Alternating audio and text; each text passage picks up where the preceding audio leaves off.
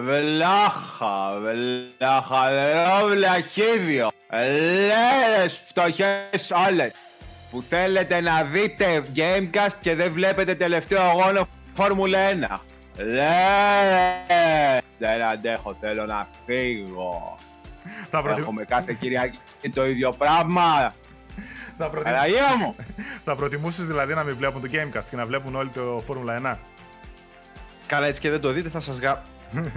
το τέτοιο. Και από την άλλη εβδομάδα, ξέρεις τι θα γίνει την άλλη εβδομάδα? Δεν ξέρω. Την άλλη εβδομάδα έχουμε mission, αποστολή, απ' όλα. Μάλιστα, κατάλαβα. Θα είμαστε με φωτογραφικούς φακούς στην πλάτη, τσαντούλες, τα πάντα. Και η Χριστίνα θα βγάζει όλη τη δουλειά, εγώ θα κάνω βόλτα στην Άθος. Εγώ PR πες, εγώ PR. Εγώ θα βλέπω να κάνεις σωστά τη δουλειά. Λοιπόν, παιδες, καλώς ήρθατε σε ακόμα ένα Gamecast. Καλησπέρα, καλημέρα σε όλους όποτε μας βλέπετε. Καλή Κυριακή, καλή εβδομάδα. Λοιπόν, Gamecast, για άλλη μια φορά τα έχω όλα εδώ μαζεμένα. Τι θέλετε, νέα, διαγωνισμούς, οτιδήποτε κτλ. Λοιπόν, καταρχάς με τι να ξεκινήσουμε? Να ξεκινήσουμε αυτά που φοράμε. Να ξεκινήσουμε με αυτά που φοράμε. Άντε, για πες εσύ. Πες εσύ. Λοιπόν! Σηκώθηκες βρε να δείξεις το ανάστημά σου, κάτσε κάτω βρε! 2 μέτρα παλικάρι. Λοιπόν, είχαμε κάνει μια ανακοίνωση στο προηγούμενο, στο παραπροηγούμενο Gamecast, αλλά ήταν να την κάνουμε στο προηγούμενο τελικά Gamecast, αλλά δεν έγινε στο προηγούμενο Gamecast. Τελικά γίνεται σήμερα. Όποτε βλέπετε τέλος πάντων την εκπομπή, Κυριακή ουσιαστικά, 25 του μηνός. Λοιπόν, έχουμε ξεκινήσει μια συνεργασία με το Stabbaland, το οποίο ευχαριστούμε πάρα πολύ, το οποίο εδώ και έτσι κάθε μήνα, μια φορά το μήνα, θα μας δίνει με τις υπέροχες μπλουζίτες. Έτσι ξεκινήσαμε λίγο με το σήμα του PS Addict. Εδώ όπως βλέπετε, όσο μπορώ να κορδωθώ γιατί είμαι και τεράστιος. Και από εδώ πίσω, for the PS Addicts, παρακαλώ. Έτσι θα σκάσουμε και AthensCon, οπότε όσοι παρευρεθείτε AthensCon και θέλετε να έρθετε να βρείτε, όπως είπα, και εμένα και τη Χριστίνα, θα με βρείτε με αυτή την μπλουζίτσα. Τη Χριστίνα θα τη βρείτε με κάποια άλλη μπλούζα σίγουρα. Που θα γράφει από πίσω The Crew.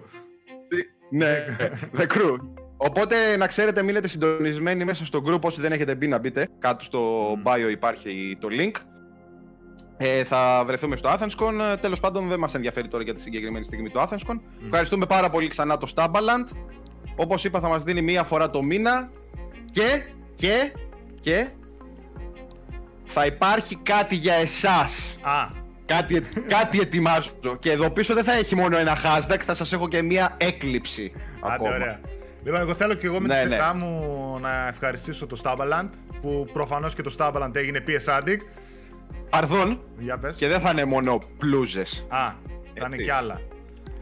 Λοιπόν, αυτό όπως έλεγα, να ευχαριστήσω εγώ τους Stabbaland για τη συνεργασία που ξεκινήσαμε. Έχει γίνει και αυτός PS Addict μαζί με άλλους πόσους συνεργασίες που έχουμε, παιδιά, τις μάθετε όλες με τον καιρό.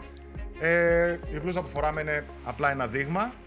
Θα σας ενημερώνουμε γενικότερα ότι αν θα κάνουμε κάποιες άλλες κινήσεις. Λικούργου 98, Καλυθέα. Το κατάστημα θέλετε να πάτε από εκεί.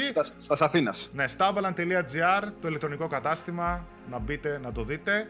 Λοιπόν, πάμε να πούμε, παιδιά, το διαγωνισμό μας. Σ' άλλο ένα Gamecast, ένας πολύ δυνατός διαγωνισμός. Ευχαριστώ τη CD Media, η οποία έστειλε ένα κουτί από merchandise πράγματα μέσα. Από διάφορα παιχνίδια. Θα τα δείτε και στα επόμενα Gamecast που θα δείξουμε και θα σας τα δώσουμε. Επίσης, θα ευχαριστήσω ξανά την έναρξη για τα τόσα πολλά παιχνίδια που μας έστειλε και τα δίνουμε ξανά και ξανά σε εσάς.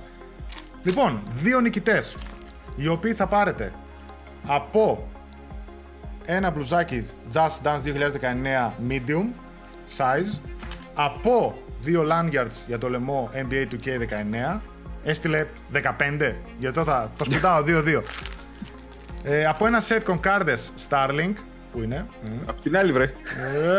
Νάτες, τις έπιασε ωραία, είναι και πολλές. Και μετά, από 2 PS4 Games, Φόρμουλα 1 2018, Όνδρας. Φόρμουλα 1 2018, Όνδρας. Σας δίνουμε, σας στολίζουμε, σας δίνουμε τα πάντα και από 2 PS4 Games για τον καθένα. Παιδιά, είναι πολλά, ξέρω, έχουμε ξαναδώσει Όνδρας και Φόρμουλα 1 2018, αλλά δεν σας δουλεύω. Δηλαδή, φανταστείτε, αυτά είναι άλλα πόσα που έχω. να δώσουμε. Μας στέλνουν με τις κούτες.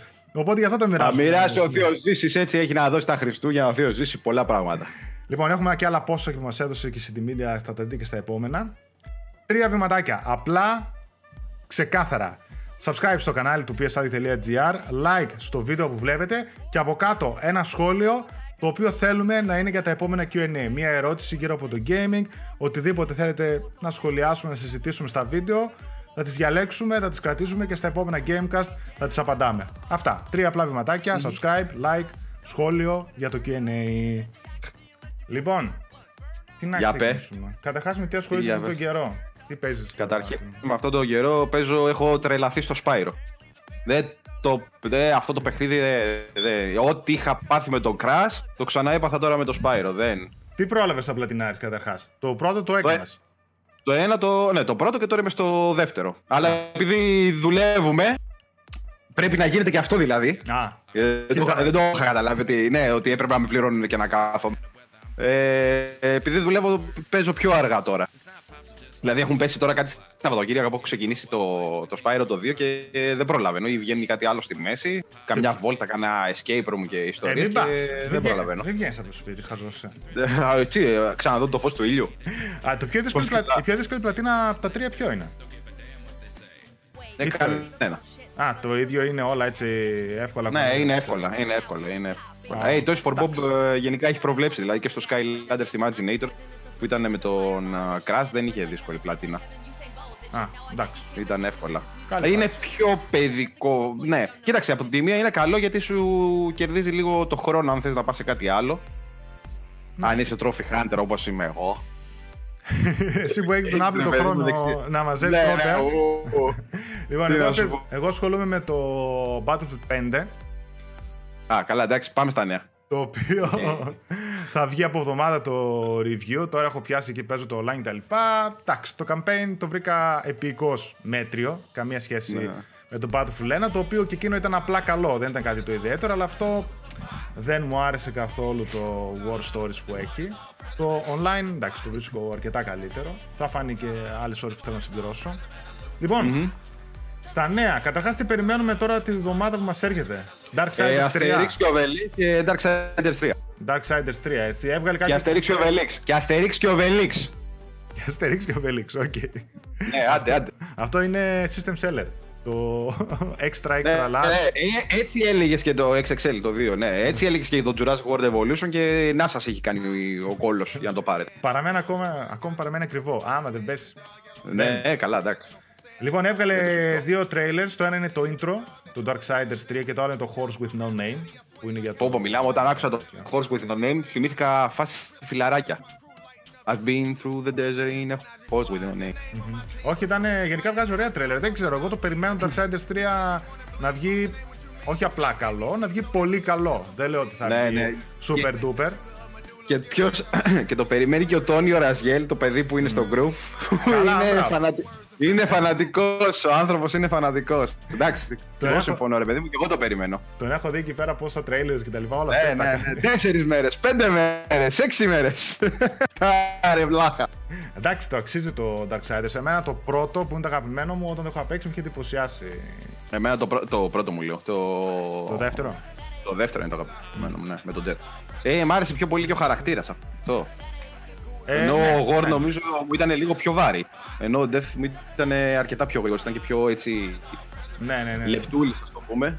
Είναι πιο έτσι και οι κινήσεις του και τα λοιπά και πώς κάνει.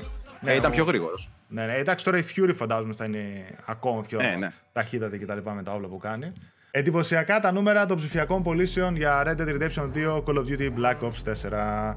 Γιατί το λέμε αυτό? Βασικά για να δείτε κατά πόσο πολύ οδεύουμε στο digital κομμάτι. Δεν είναι ένα απόφευκτο, παιδιά, εντάξει, εννοείται ότι όλα αυτά τα physical παιχνίδια που παίρνουμε να ξέρετε ότι είναι μάταια, όπως λέω εγώ.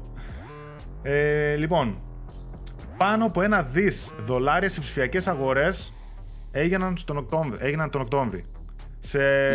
Αυτό οφείλεται στο Red Dead Redemption 2, Call of Duty Black Ops 4. Το πρώτο σε διάστημα μιας εβδομάδας πούλησε ψηφιακά 4 εκατομμύρια αντίτυπα, μόνο ψηφιακά 4 εκατομμύρια. Και το Black Ops 4, 4,2 εκατομμύρια αντίτυπα ψηφιακά, σπάζοντας όλα τα ρεκόρ.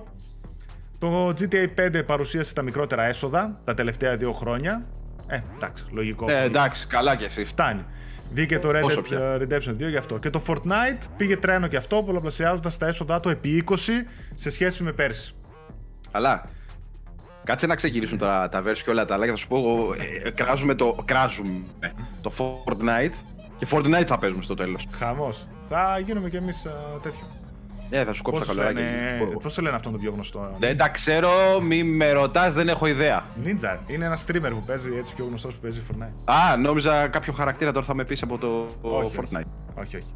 Λοιπόν, ο Cory Barlog, ο director του, creative director του God of War είναι αυτό, ετοιμάζει κάτι μεγάλο, λέει. Λοιπόν, το God of War εννοείται το ξέρουμε όλοι. Είναι ένα από τα παιχνίδια που διεκδικούν το Game of the Year μαζί με το Red Dead Redemption 2, για μένα, φαντάζομαι και για πολλούς. Αυτό ήταν που βγάζει το God of War, δεν είναι αυτό που βγάζει από ιστούς με το χέρι του? Ναι, αυτό είναι. Όταν έχει γνώσει ο άνθρωπος. Όταν έχεις παίξει τα παιχνίδια, ρε παιδί μου. Σε παρακαλώ. Λοιπόν, ρωτήστε ότι είναι να μαθαίνετε. Η είδηση είναι από την ανάρτηση του Duncan Jones, ο οποίος είναι ο σκηνοθέτης του The Source Code και του Warcraft, την ταινία, τέλος πάντων, τη μεταφορά που κάνουν στον κινηματογράφο. Συναντήθηκε αυτός με τον Barlog και ανέβασε μια selfie στο Twitter, ο οποίος, αφού λέει καλά λόγια και τον εκθιάζει και τα λοιπά, λέει ότι αν νομίζετε ότι το God of War ήταν το ταβάνι, σε εισαγωγικά, του Cory, τότε περιμένετε να δείτε τι έρχεται. Φαντάσου. Τώρα αυτό έτσι πως το λέει, βέβαια, εντάξει, δεν μπορούμε να καταλάβουμε. Εμένα πιο πολύ μου πάει στο μυαλό ότι ετοιμάζει κάτι καινούριο, εντελώς καινούριο. Δηλαδή όχι ένα God of War 2 για το PS5, έτσι πως το λέει, περιμένετε να δείτε τι έρχεται, τα λοιπά. Τώρα ή αναφέρεται στο sequel, αλλά έτσι πως το λέει, εμένα μου πάει το μυαλό σε ένα καινούριο τελείως. Για καινούργια EP και εμένα, και εγώ αυτό κατάλαβα στην αρχή. Ναι. Όταν κατάλαβα στην είδηση. Δεν ξέρω. Δεν θα ήταν άσχημο για καινούργια EP. Ναι, καταρχάς μπορεί να μεγαλούσε. Ναι, μπορεί να δουλεύουν σε 2 project εκεί πέρα, Santa Monica. Ταυτόχρονα, ναι, Santa Monica, ναι, εννοείται. Και αυτός να έχει αναλάβει και τα 2 ή το 1, ας πούμε, ξέρω εγώ ποιο θα είναι. Βέβαια, άμα δεν έχει αναλάβει, άμα δεν είναι στην επιθεώρηση, ας το πούμε έτσι, τέλος πάντων, του God of War, δεν ξέρω πόσο καλό θα βγει μετά τον God of War. Ναι, εντάξει, μωρέ, και σ' άλλα δεν ήταν και βγήκαν μια χαρά τα παιχνίδια. Εντάξει, αλλά ο Cory έκανε καλή δουλειά στο reboot. Ναι, αλλά είναι τελείως διαφορετικό όταν είσαι από πάνω. Ναι, συμφωνώ. Δεν ακούστηκε και ωραία. Συμφωνώ. Πάντως ο Cory, ρε παιδί μου, εντάξει, φαίνεται ότι έκανε καλή δουλειά. Εγώ θα τον ήθελα όπως και τίποτε και στο God of War 2. Γιατί προφανώς μαζί με την ομάδα που είχε, χτίσανε το σύμπαν για όλα τα επόμενα God of War που θα δούμε. Ναι, μετά το reboot. Δεν το συζητώ. Λοιπόν, επόμενο. Πάλι γι' αυτό το πέτυχα στο Twitter. Είναι ο Matt Piscatella. Αυτός είναι ένας MPD analyst, ο οποίος MPD είναι, τέλος πάντων, εκεί πέρα τις πωλήσεις που βλέπουν στην Αμερική κτλ. Και αυτός τι λέει? Λέει κάτι το οποίο το συζητάμε έτσι και στα Gamecast, το έχουμε συζητήσει και στο group κτλ.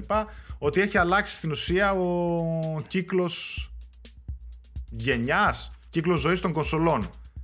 Δηλαδή, μέχρι τώρα λέει ότι ξέραμε, μπορούσαμε ανάλογα με τις πωλήσεις κάθε χρόνο να προβλέψουμε πώς θα πάνε οι κονσόλες τα επόμενα χρόνια, στο 5ο, στο 6ο, στο 7ο, ξέρω εγώ, να κλείσει η γενιά και πάει λέγοντας, να έρθουν οι καινούργιες. Τώρα λέει, μαζί με τις νέες κονσόλες που βγάζουν στη μέση της γενιάς, το PS4 Pro και το Xbox One X, πλέον έχει αλλάξει ο κύκλος, γιατί έχουν κάνει όντως μεγάλη επιτυχία οι κονσόλες.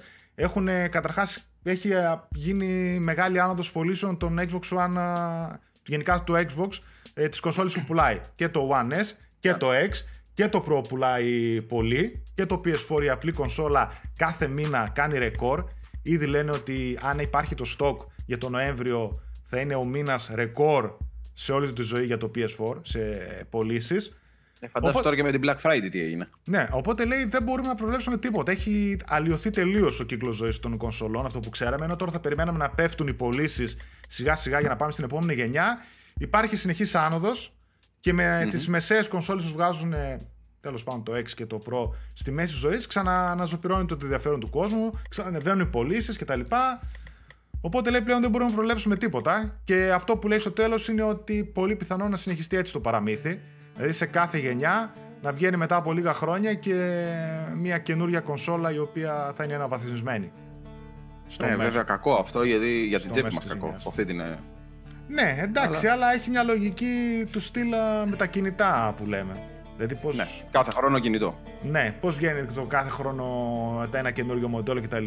Εδώ σου λέει μετά από 3-4 χρόνια θα βγάζω ένα τέτοιο καινούριο μοντέλο στα πλαίσια της νέας γενιάς, απλά θα είναι αναβαθμισμένο να παίζει κάποια πράγματα καλύτερα. Εντάξει.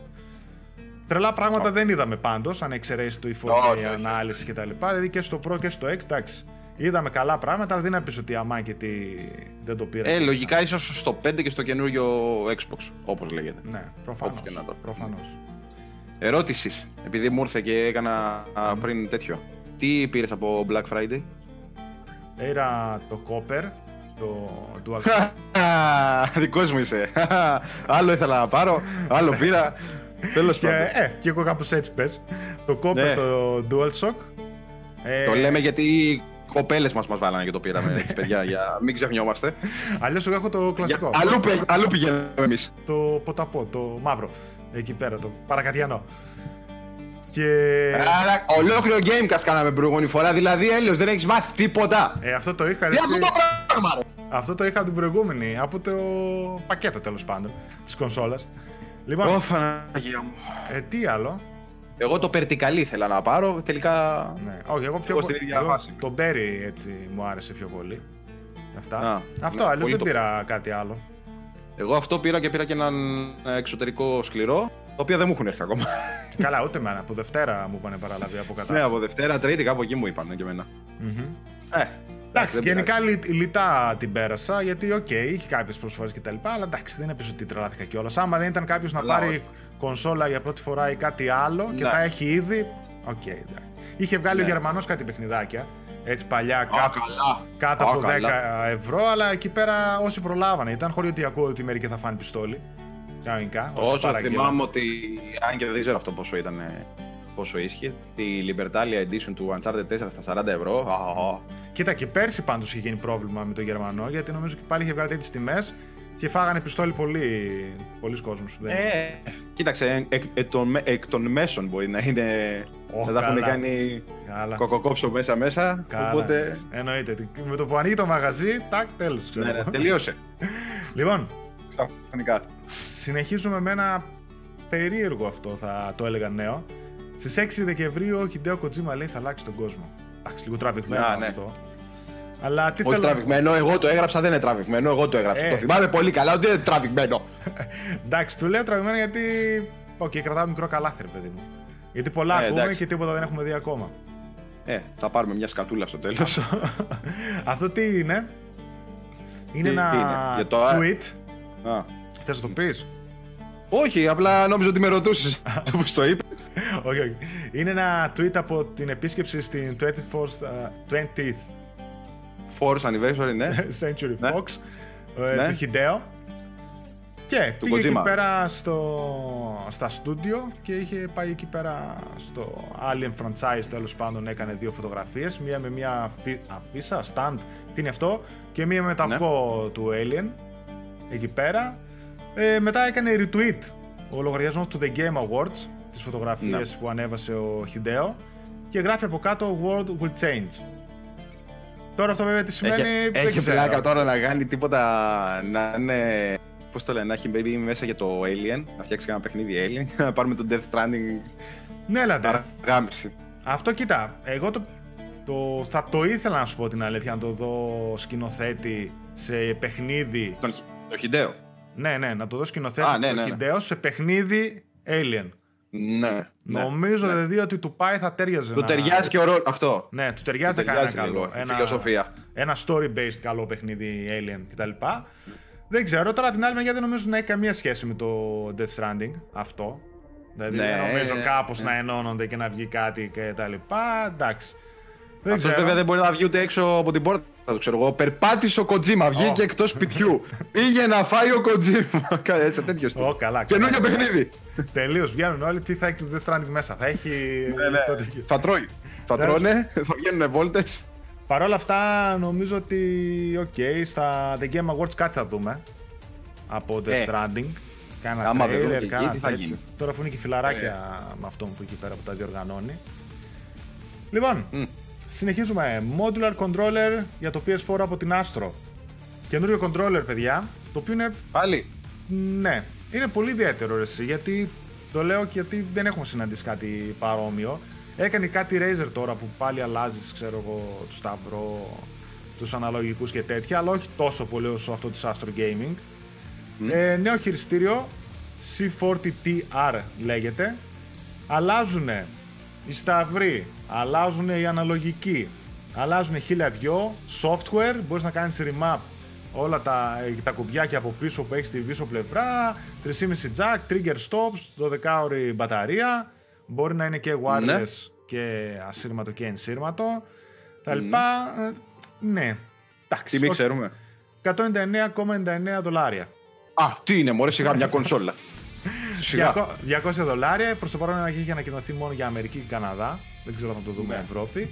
Ενώ εμείς θα τρέξουμε να το πάρουμε. Εντάξει, έχουν βγάλει ρε παιδί μου κάποια. Καταρχάς η Sony δεν έχει βγάλει δικό της. Δηλαδή δεν έχει βγάλει DualShock Pro, ξέρω εγώ, κάπως έτσι. Όχι. Το έχει αναθέσει, κανονικά έχει δώσει επίσημη αδειοδότηση σε άλλες εταιρείες. Έχουμε δείξει και στο site, έχω γράψει και εγώ παρουσιάσει και τα λοιπά και στο κανάλι. Έχει δώσει και στη Razer, έχει δώσει και σε άλλες. Οκ, έχει βγάλει 3, 4, 5 διαφορετικά, έχει για όλες τις τσέπες και κάποια μικρά. Μένα δεν μου γεμίζει το μάτι, εγώ σαν το DualShock δεν. Εκτός άμα είσαι pro gamer και πας, τότε πας σε κάτι άλλο. Όλα τα υπόλοιπα... Όχι, δεν νομίζω. Και είναι και πολλά, πάρα πολλά τα λεφτά. Ναι, πάρα πολλά τα λεφτά. Εντάξει, κοίτα, άμα είσαι pro gamer και δεν τα λυπάσαι. Τώρα για όλους τους υπόλοιπους, γιατί με έχουν ρωτήσει και παιδιά... Άμα είσαι pro gamer θα πρέπει να είσαι και pro στα χρήματα. Γιατί με έχουν ρωτήσει και άλλα παιδιά τι να πάρω, κοντρόλ και τα λοιπά, κάτι καλό. Εντάξει, δεν είναι ότι ξαφνικά θα πιάσεις τη Razer το €200 controller και θα γίνεις pro gamer. Θα μπαίνεις online και θα βγαίνεις πρώτος. Εντάξει, δεν είναι τόσο απλά τα πράγματα. Θέλει να το κατέχεις ήδη και απλά αυτό σε βοηθάει σε κάποια συγκεκριμένα σημεία. Λοιπόν, τελευταίο νεάκι, το οποίο το βρήκα και αυτό ενδιαφέρον, είναι από μια συνέντευξη των CD Projekt Red, τους δημιουργούς του Cyberpunk 2077, οι οποίοι σε μια συνέντευξη λένε διάφορα. Εγώ σε δύο σημεία στάθηκα. Στο πρώτο που λένε ότι θέλουν να είναι τόσο polished το Cyberpunk 2077 όσο είναι το Red Dead Redemption 2. Δηλαδή θέλουν να φτάσουν σε τέτοιο επίπεδο τελειότητας, ας το πούμε οπτικά, το παιχνίδι όσο το Red Dead Redemption 2. Να μην έχει δηλαδή bugs, να είναι έτσι τόσο smooth κτλ. Μεγάλη στόχη. Αν και το Witcher 3 ήταν καλό, αλλά είχε τα προβληματάκια. Το είχε πολλά bugs, είχε patch για day one τα οποία διορθώνανε πολλά σημαντικά προβλήματα. Είχε τα θεματάκια του. Ελπίζω να είναι τόσο polished το παιχνίδι όσο το λένε. Και το δεύτερο που στάθηκα είναι ότι περιμένουν στο πρώτο τρίμηνο κυκλοφορίας του παιχνιδιού να πουλήσει 19 εκατομμύρια τεμάχια. Μεγάλη στόχη. Ναι, μεγάλη στόχη. Βέβαια η CD Projekt Red και με το Witcher είχε πάει τρένο όσο δεν πάει, έτσι. Καλά, δεν το συζητώ, πήγε τρένο. Φαντάσου, κοίτα, το Red Dead Redemption 2 π.χ. πούλησε 17 εκατομμύρια κομμάτια τις πρώτες 8 μέρες. Αυτοί ρε παιδί μου σου λένε εγώ θέλω 19 το πρώτο τρίμηνο. Εντάξει, δηλαδή για ένα triple παιχνίδι, άμα σπάσει τα κοντέρ σε reviews και τα λοιπά, το περιμένει και πολλοί κόσμος. Οκ, φαντάζομαι ότι παρόμοια νούμερα κάνανε το Mass Effect, Dragon Age, το Skyrim και το Diablo 3 σε αυτά τα επίπεδα. Δηλαδή θέλει να κινηθεί σε AAA τίτλο και πωλήσεις που έχουν έτσι γνωστά ονόματα του gaming. Εντάξει, γιατί όχι.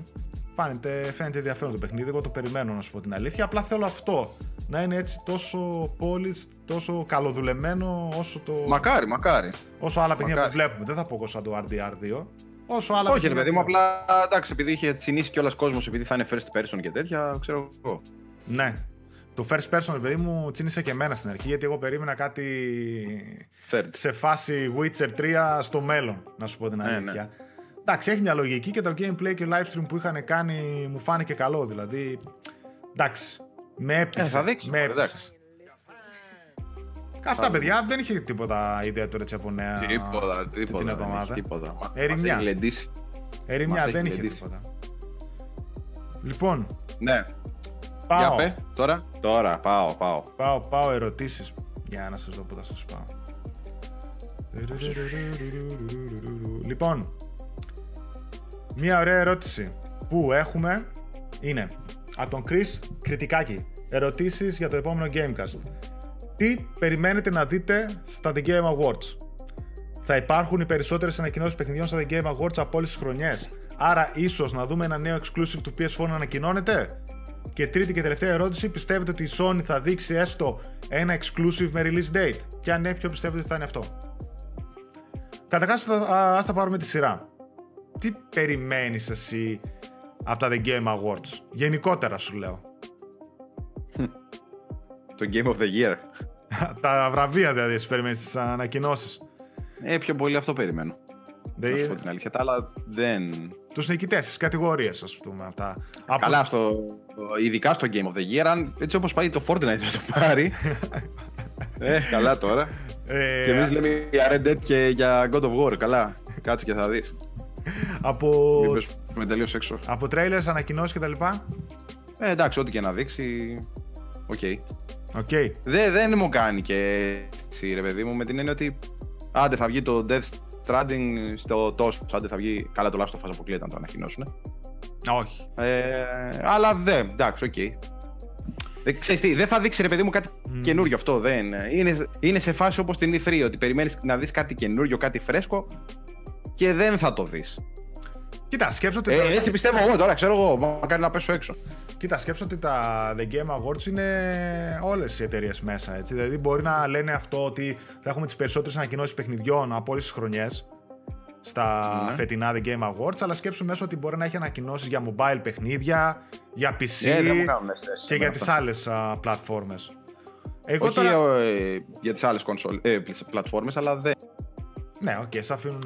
Δεν μ' αρέσει και σαν θεσμός, ρε παιδί μου, αυτό. Ναι. Να το πω έτσι, δεν με συγκινεί. Όχι. Εντάξει, συμμονάχα αυτό έμεινε πλέον. Άμα σκεφτείς, δεν κάνουν άλλοι έτσι μεγάλα... Να έχει βραβεία, ανακοινώσεις από όλες τις πλατφόρμες. Ουσιαστικά μόνο τα βραβεία περιμένω, να δω πώς θα πάνε με τα βραβεία. Όχι, εντάξει, εμένα μου αρέσουν και οι αποκαλύψεις που κάνουν. Κάνα καινούριο τρέιλεράκι, κάνα ένα release date κτλ. Τώρα π.χ. ένα που... Καταρχάς να πω ότι δεν πιστεύω ότι θα δούμε νέο exclusive του PS4. Ούτε εγώ το πιστεύω αυτό. Εγώ αν έχει Sony να δείξει ένα νέο exclusive, νομίζω ότι έχει μείνει ένα. Και αυτό είναι το remake που κάνει η Blue Point. Που λένε ότι κάνουν σε ένα μεγάλο τίτλο μεγαλύτερο από το Shadow of the Colossus remake. Αυτό και άμα κυκλοφορήσει αυτό στο PS4. Οπότε μπορεί να μην το δούμε καν, να το δούμε μετά από καιρό και να ανακοινωθεί για το PS5. Ένα αυτό μονάχα, αν ανακοινώσει κάτι. Και η τελευταία ερώτηση που λέει αν η Sony θα δείξει έστω ένα exclusive με release date. Αυτό να πω ότι υπάρχει μια φήμη για τη συγκεκριμένη ερώτηση, η οποία τη λέει ότι η Sony, επειδή θα πουσιάζει, δεν έκανε PSX φέτος, οπότε δεν έχει κοντά κάποιο event, ότι στα The Game Awards θα κάνει ανακοίνωση ημερομηνία κυκλοφορίας Dreams. Το οποίο... Άλλο αυτό. Ξεχασμένο από το Θεό είναι και αυτός. Ξεχασμένο από το Θεό. Τώρα αυτό που διάβασα τελευταίο λέει ότι παραμένει σταθερά η κυκλοφορία της beta για το 2018. Οπότε μπορεί να δούμε ένα beta available now, ξέρω εγώ, σε φάση τέτοια, και το πρώτο τρίμηνο του 19 ημερομηνία κυκλοφορίας Dreams. Κάπως έτσι. Ένα λένε για το Dreams, ημερομηνία κυκλοφορίας και beta, και μετά λένε για ακόμη μία ημερομηνία κυκλοφορίας ότι θα δοθεί, η οποία λένε ότι θα είναι ή του Ghost of Tsushima ή του The Last of Us Part 2. Δεν πιστεύω για Last of Us. Εγώ αν κάποιο από τα μεγάλα που έχουν μείνει τη Sony, θεωρώ ότι θα κυκλοφορήσει το Ghost of Tsushima πιο κοντά. Και εγώ αυτό πιστεύω. Το Last of Us αποκλείεται να το κάψουν. Οπότε αν δείξουν αυτά τα δύο release dates, συν beta, dreams κτλ, εντάξει, θα θεωρώ ότι έχει μια παρουσία η Sony. Αλλά όλα αυτά, παιδιά, είναι φήμες.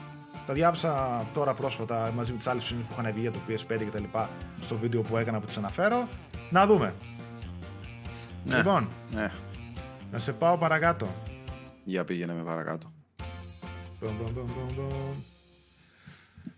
Από τον Paul Gove. Paul Gove, κάπως έτσι το λένε το φίλο. Λοιπόν, ερωτική ερώτηση για Q&A. Θα σε βάλω στα βαθιά. Είμαστε και ερωτικό έτσι το κανάλι. Είμαστε ερωτικοί κι εμείς. Θα σε βάλω στα βαθιά για την πιο ερωτική εκπομπή του ελληνικού YouTube. Γεια, σπρώξε. Αυτό την ερώτηση. Την ερώτηση. Ναι. Ποια θα κέρδιζε στο Games Next Top Model? Η Λάρα από το Tomb Raider, Chloe από το Uncharted, Aloy από το Horizon, Claire από το Resident Evil, Nina Tekken, Cassandra SE Odyssey ή Madison από το Heavy Rain. Χάθηκε να βάλει μέσα την Chun-Li, τέλος πάντων το Street Fighter. Άι μωρέ. Κάτι μπουτάρες, μα Παναγία μου, έχω πει φετίχ με τα πόδια εκεί, μιλάμε θα μπαινα. Θα σου έκανε μια τέτοιο, εκεί πέρα πώς λένε αυτό το... Δεν ξέρω πώς λέγεται αυτό το τσουκ τσουκ τσουκ, ξέρω εγώ τι θα έκανα τσουκ τσουκ τσουκ. Λοιπόν, λέγε, έχω και επόμενο. Κοίταξε, θα πήγαινα με τη Λάρα, γιατί μπορεί να σκάσει έτσι με το δερμάτινο της, με τις κάλτσες και τις δαντέλες προς τα πάνω, να μπει με τα κούνια, έτσι είναι και τα πόδια τόσα, είναι και τα μπούμπες, τα μπούμπες εκεί να κουνιούνται. Όχι δηλαδή με την Νίνα που έχει ανάλογο skin στο Tekken. Ωραία φίλε, έχει και την Νίνα, ναι. Όπου έχουμε και την Νίνα. Θα πήγαινα τότε με την Νίνα, αλλά με τον ίδιο λόγο. Για τον ίδιο λόγο. Σ' αλλάζω την ψυχολογία κατευθείαν. Ναι, το ξέχασα αυτό με την Νίνα. Ναι, ωραία, τότε αφού άψες τη Λάρα... Είναι έτσι, αφού άψες τη Λάρα τελευταία, θα πω εγώ ότι η Λάρα θα κέρδιζε. Και εμένα η καινούργια Λάρα που έχουν πάρει στα καινούργια τα Tomb Raider, έτσι. Ναι. Το πολυγωνικό δεν μ' αρέσει. Επόμενο, My Style Rocks. Τι λέτε ρε! Ποια κερδίζει, Catwoman από το Arkham ή Black Cat από το Spider-Man? Black Cat, Φελίσια Χάρντι. Και εγώ. Λέω Black Cat γιατί μεταξύ τώρα έπαιζα χτες στο... Γιατί είναι νουνάρος. Έπαιζε χτες στο... το DLC τέλος πάντων. The City That Never Sleeps, ναι. Το The Heist έπαιζα χτες, από το Spider-Man. Και εκτός ότι είναι ωραίο το DLC και μου αρέσει, βάλανε καλό περιεχόμενο μέσα. Ναι, My Style Rocks. Ναι. Ψηφίζω. Εννοείται. Από μένα είναι ναι. Ναι, από μένα να δεις πόσα ναι έχει. Για να παραμείνεις. Να σηκώσω τα πελάκι 10. Λοιπόν, και θα σου πω μια τελευταία ερώτηση. Ναι. Η οποία... τέτοιες ερωτήσεις να γράφετε από κάτω, να γίνεται τσέρτσερο. Καλή ώρα παιδιά, καλή Κυριακή. Πιστεύετε ότι είναι καλό να φτιάχνετε παιχνίδια simulation σε τόσο έντονο βαθμό όπως το Red Dead Redemption 2? Μήπως είναι απλά εντυπωσιακό, αλλά χάνει στην ουσία, δηλαδή τη διασκέδαση? Ρωτάει ο... τη Λάρα! Όχι, λάθος άλλο. Ο Νίκος Ματζαβίνος. Να φτιάχνονται άλλα παιχνίδια. Λέει ρε παιδί μου, είναι καλό να φτιάχνονται παιχνίδια simulation σε τόσο έντονο βαθμό, όπως το RDR2. Μήπως χάνεται, λέει, η διασκέδαση μέσα σε όλο αυτό? Κανονικά εσύ πρέπει να το απαντήσεις αυτό. Εντάξει. Που παίζεις και RDR. Ναι ρε παιδί μου, εσύ γιατί κάτι... Εγώ δεν πολύ παίζω, αλλά... Κάτι γενικό. Κοίταξε, επειδή έχω παίξει το πρώτο το RDR, έτσι, ναι. Δεν έχω παίξει το δεύτερο. Και επειδή έχω ακούσει όλα όσα έχετε πει, τέλος πάντων, ότι είναι πολύ αργό, με την έννοια ότι πρέπει να κάνεις περιποίηση του εαυτού σου, του αλόγου σου και 1002, και σου τρώει ώρα αυτό το πράγμα. Καλό θα είναι να γίνονται, να μην σταματήσει αυτό το πράγμα, απλά όχι σε συνεχόμενο βαθμό. Δηλαδή βγήκε το RDR, ας περάσουν κάποια χρόνια, ας το πούμε έτσι. Μην βγει, ξέρω εγώ, πάνω στον επόμενο χρόνο ένα πολύ βαρύ παιχνίδι. Δηλαδή, ξέρεις τι, θυμάμαι το παράδειγμα σου που έλεγε συνέχεια για το Odyssey. Το Odyssey είναι πολύ πιο γρήγορο σε σχέση με το RDR και σου φάνηκε πολύ παράξενο ή δεν μπορούσες να το συνηθίσεις το RDR επειδή είχες παίξει Odyssey πιο μπροστά. Ναι. Σωστά. Αυτό ισχύει. Οπότε... γιατί το Odyssey... Πες με σε δεκόπτω. Οπότε ρε παιδί μου, αν παίζεις τώρα το RDR, αν σε ένα χρόνο, ξέρω εγώ, ξαναβγεί ένα χύψη RDR που είναι του ίδιου μοτίβου, ίσως πάλι να σε κουράσει. Ναι. Δεν θα μου πεις θα έχεις κάνει ένα διάλειμμα, αλλά είναι, ξέρεις τι, είναι και στον καθένα μας αυτό. Αυτό είναι... Δηλαδή εμένα παίζει να με κούραζε και να έλεγα πάλι ρε φίλε, άλλες 200 ώρες. Κοίτα, αυτό που θέλω να πω εγώ είναι ότι καλό είναι να βγαίνουν από όλων των ειδών τα παιχνίδια. Δηλαδή να βγαίνουν και simulation παιχνίδια, να βγαίνουν και πιο arcades και πιο γρήγορα και πιο αργά και ο καθένας όπως του αρέσει αυτό να αγοράζει, έτσι. Είναι καθαρά θέμα γούστου. Ναι, αλλά είναι τελείως υποκειμενικό αυτό, γιατί ας πούμε σε μένα, π.χ. που πήγα από το Odyssey κατευθείαν στο RDR2, ναι, οι πρώτες ώρες φάνηκαν υπερβολικά αργές, σε σημείο να τύχει να θέλω να παίξω και να μην βάζω το Red Dead Redemption 2 να παίξω. να βάζω άλλο παιχνίδι, γιατί είχα μια ώρα δύο και λέω τι να μπω, να κάνω μια αποστολή 2 ώρες, η οποία θα είναι απλά επιφανειακή και δεν θα μου δώσει κάτι. Αυτό για τις πρώτες ώρες που κακοφάνηκε σε πολύ κόσμο, δηλαδή και μηνύματα και εδώ και εκεί, όπου παντού, και παιδιά που μιλούσα, πολλούς κακοφάνηκε. Αλλά ένα κοινός παράγοντας είναι αυτός, ότι κακοφάνηκε σε αυτούς που δεν έχουν τόσο πολύ χρόνο να καθίσουν να αφιερώσουν σε ένα τέτοιο είδους παιχνίδι. Από εκεί και πέρα, άμα το προχωρήσουν και τα λοιπά, τελειώσουν το παιχνίδι, θα δουν ότι πρόκειται για ένα από τα καλύτερα παιχνίδια που έχουν κυκλοφορήσει γενικά και στην φετινή γενιά. Δηλαδή, δικαίως τα πήρε όλες τις βαθμολογίες που πήρε και το 9,5 από μένα και τα δεκάρια και τα Game of the Year. Άμα πάρει, τι θα πάρει. Δηλαδή, μαζί με τον God of War είναι φανταστικά παιχνίδια φέτος. Το Fortnite θα το πάρει. Οπότε, ναι. Απλά εμένα αυτό που μου άρεσε, δηλαδή, έχει μια εξομοίωση, ας το πούμε έτσι. Απλά δεν σπάει το παιχνίδι. Εμένα εκεί μου φάνηκε και κέρδισε το RDR2. Το ότι ναι, μεν σου είχε αυτά, αλλά οκ, ρε φίλε, αν δεν τα κάνεις κιόλας, δεν θα είναι ότι δεν μπορείς να παίξεις το παιχνίδι. Κατάλαβες, δεν είναι ότι θα πεθάνεις από την πείνα ή ότι όχι, ρε παιδί μου, αν δεν κάνεις μπάνιο κτλ. Έχει κάποιες μικρό αντίτυπο στο gameplay, αλλά δεν είναι και ότι δεν μπορείς να το τερματίσεις. Όχι, σίγουρα, αλλά ρε παιδί μου, σου παίρνει πιο πολύ χρόνο, ενώ θα μπορούσες να έχεις τελειώσει μία αποστολή Φερρυπίν. Ναι, εντάξει. Σε αυτό ναι, συμφωνώ. Έχει, ειδικά στην αρχή που σου μαθαίνει τους μηχανισμούς του, τέλος πάντων. Ναι. Έχει κάποιες αποστολές που είναι αναγκαστικά μόνο και μόνο για να μάθεις ότι άμα κλέψεις καρότσα. Tutorial φάση. Ναι. Αλλά αυτά είναι το πρώτο δεκάωρο, το οποίο όμως μπορεί να. Δεκάωρο και. Τα πρώτα δύο chapters, δηλαδή έτσι λίγο κάπως μου φάνηκα. Μάνι, έχεις φάει. Όχι το μισό παιχνίδι, έχεις φάει ένα αρκετά μεγάλο μέρος του παιχνιδιού. Εντάξει. Έχεις φάει πολλές ώρες, αλλά όχι αρκετά μεγάλο μέρος του παιχνιδιού. Γιατί το παιχνίδι... Όχι, δεν μιλάω καθαρά θέμα παιχνιδιού. Ναι, γιατί το παιχνίδι θέλει 60 ώρες για να το τερματίσει, έτσι. Έχει ναι. Και 200 ξέρω εγώ για να βγάλεις πλατίνα και τέτοια. Δεν το συζητώ. Έχεις πολύ πράγμα. Πλατίνα πρέπει να είσαι λίγο ψυχάκι για να πας και για το. Καλά, υπάρχουν πολλοί ανώμαλοι. Γιατί πολλές βλαχάρες μες στο group πάνε για αυτό το πράγμα. Δεν πάνε καλά. Καλή υπομονή, εγώ τους εύχομαι. Ναι, δεν πάνε καλά.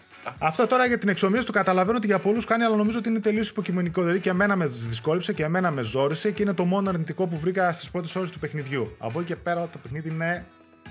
Φανταστικό, δεν το συζητώ. Και γι' αυτό που και μία άλλη ερώτηση θα βάλω καπάκι για το Red Dead Redemption 2 που είπανε ότι. Κάτσε να βρω το φίλο που τη ρώτησε.